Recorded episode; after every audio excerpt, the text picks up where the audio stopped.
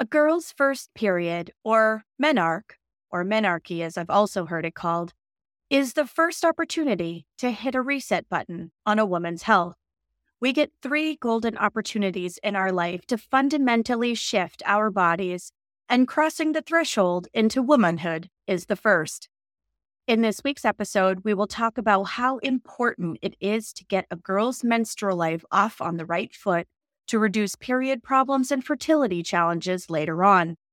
If you are a mother or a caregiver to a young lady who is on the doorstep of this transition, you won't want to miss this episode.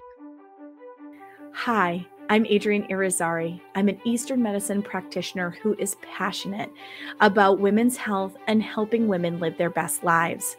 My goal is to put you in the driver's seat of your menstrual health, offering period solutions for a symptom free life. Statements made in this program are for educational purposes only and not intended as a substitution for medical consultation or advice. We do not claim to diagnose, treat, or cure any diseases. This podcast is inclusive and welcomes all gender identities. The focus of the program is on biological function, and we will use the term women throughout, but it is referencing physiological and social challenges for biology, not identity. Come as you are, I am happy you're here and welcome all performances of identity. I hope you find something helpful in this show. Welcome back to another episode of the Reproductive Rebel podcast. I would highly recommend you go back and check out the episode that we had last week about the overview of the seven year cycles because it's going to set the tone for this week's episode. So, this week's episode, we are looking at a girl's first period menarche, menarche. I've heard it referred both ways, but really we are talking about when a girl has her first period. So in Chinese medicine, they believe that this fire phase at age 14 is where a girl's period should start. And they remain in the fire phase until about 21 years of age. So what's going on during this time frame because i said 14 now healthy periods can start between 12 and 14 it can be a little older than that but as you're getting closer to 16 signs of imbalance are, are starting to present themselves and i'd highly recommend taking them to a practitioner it could be an acupuncturist or an herbalist if you want to take them to an allopathic practitioner and have hormones tested, that is not a bad idea either. But, you know, 14 is that seven times two benchmark. So, what happens during this phase? One of the reasons that this phase is so darn important is because we get three golden opportunities in a woman's life to influence health. One of them is the first period or menarche. Okay. One of those golden opportunities. So we are talking about the first of those three golden opportunities to influence your life. That's why this is so darn important. Okay.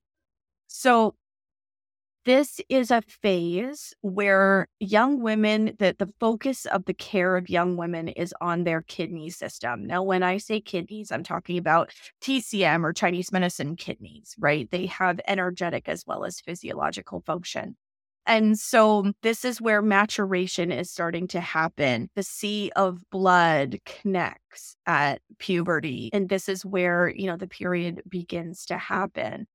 So we're seeing epidemic levels of girls who are starting between 9 and 11. And I believe this is happening for a variety of reasons. School is a really stressful place for young ladies right now. There were some studies, and their confidence level remains on par with young boys until right about the time their periods start and then their confidence level starts to go down and boys remain the same or increase. And, you know, a lot of that has to do with some of the conversations that we have around being a bleeding body. I don't know about you, but I felt a lot of shame around my period. And I know that there are a lot of women that felt that way as well. I talk to them all the time in my practice, actually, but I was one of those people that stuffed the pad up the sleeve of my shirt and like ran to the bathroom. And I remember when I, because I, I started my period in the wintertime, so long sleeves was no big deal. So by the time I got to the summer, I was like, how the heck am I going to discreetly get to the bathroom? And that was like a whole stress point for me. So girls start getting stressed out about stuff like this. I am finding that this generation that's coming up right now is starting to talk about it a little more, but there was a lot of hush hush prior to that. You know, there's a lot of clients that come into my practice that say things like, I learned about my period when my mom shoved a box of tampons through the door and essentially told me to figure it out. They learn information from friends. They get very little information in the school setting whatsoever and so there's a lot of mystery around the period, what it's supposed to look like, how you're supposed to feel. We normalize problems with it, like cramps and being emotional and all of these types of things. It doesn't mean that they are normal, though. It means that our culture normalizes them. And this age and stage, this is, you know, it's characterized by emotionality. It's characterized by new connections and experimentation and this search for excitement. And their jing is still developing. Okay. So this is like your fundamental essence. It's still developing. And so, you know, when people become sexually active before 21, it can damage or compromise this development process for teens, but yet they're in this phase of their life where they want to experiment, right? And find who they are. And so it's hard in terms of communicating with your teen. It's difficult for them to navigate because, you know, in their body, they know that something is happening and they know that there are times that they feel better than others. And they're still trying to energetically keep up with the boys around them because they've always been able to do that. And now all of a sudden, they have different energetic demands in their system. I see it in young girls all the time where, you know, they're competing in sports. And then all of a sudden, once menses starts, they're really shocked by the fact that, holy cow, I don't have any stamina like right before my period starts. And I feel like crap during my period, but then I go back into being able to keep up with them, right? And so all of those kinds of things like kind of play with the mind a little bit. And because there's not a lot of understanding collectively in our culture, because we do a really poor job educating our young women about what's going on in their bodies. And it's very, very frustrating to me mm-hmm. because I see parents who come in who are like, my daughter is passing out on the toilet from period pain. Like she's getting so much pain that she's just collapsing. And then, of course, they're upset and they want to do something about caring for their child. And, you know, the pill is the only thing that's offered oh my goodness, I could do a whole episode on the pill. Maybe I will at some point. But introducing the pill at this juncture is really detrimental for the developing female body because it leaches certain key nutrients out of the system. It changes the way the hypothalamus pituitary ovarian axis communicates with itself all during a time frame when the body is trying to figure all this communication system out. So the body is working on making sure that ovulation happens every month and all of these things, right? Because Jing is still developing, the body is still developing.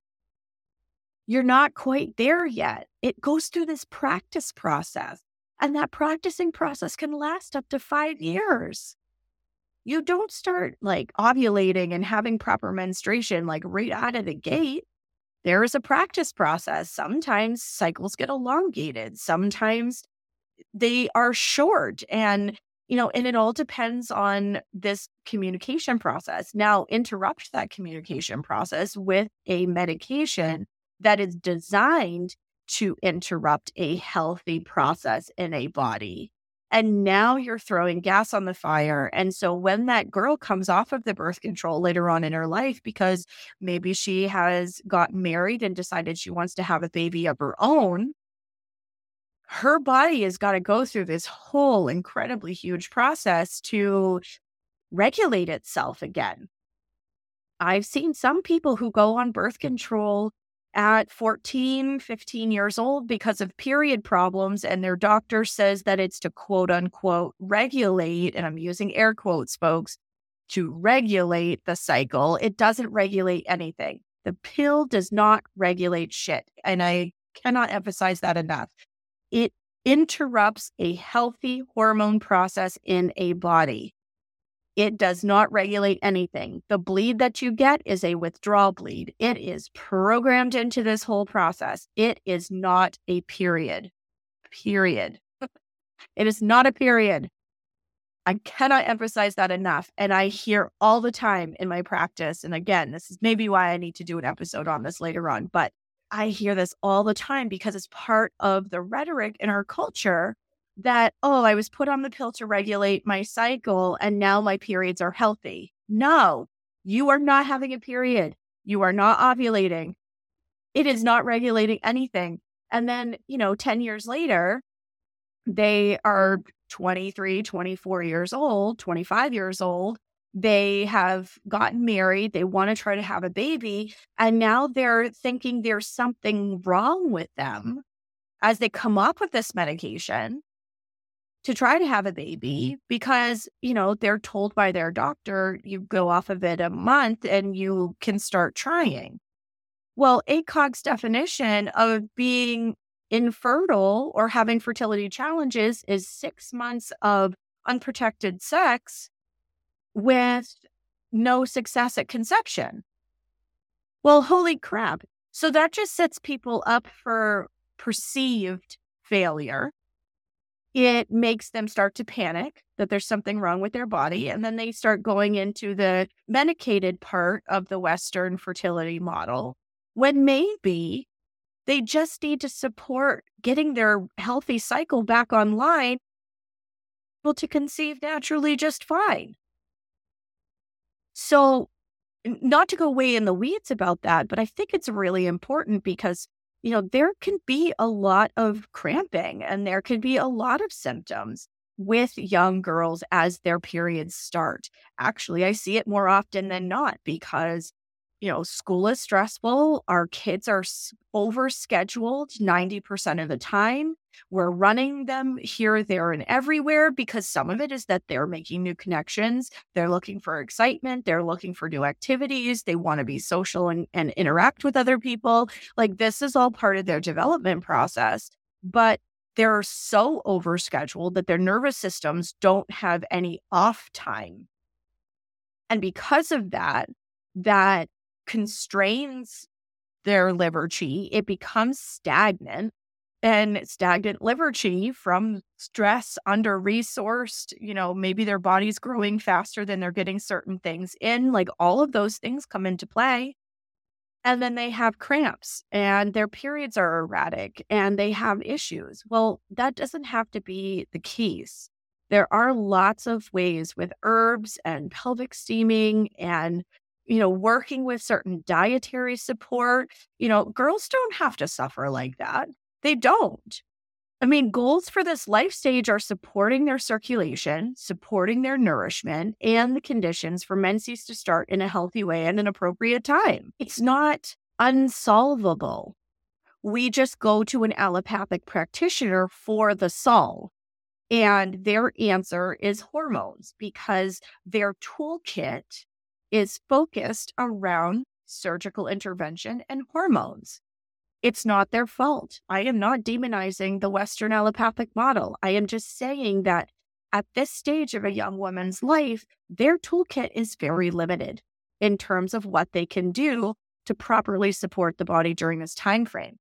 So, you know, teaching girls about what is going on in their body and how they can care for their body, you can have a, a body literacy conversation that is age appropriate. You can start talking about these developmental changes at nine years old. You can. You absolutely can. You can break it down into an age appropriate conversation.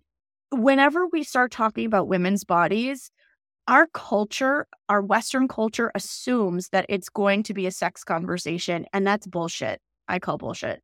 It does not have to be that. You can talk about a changing body without bringing sex into it. And then as they get older and as they get closer to high school age, you have to bring that into the conversation.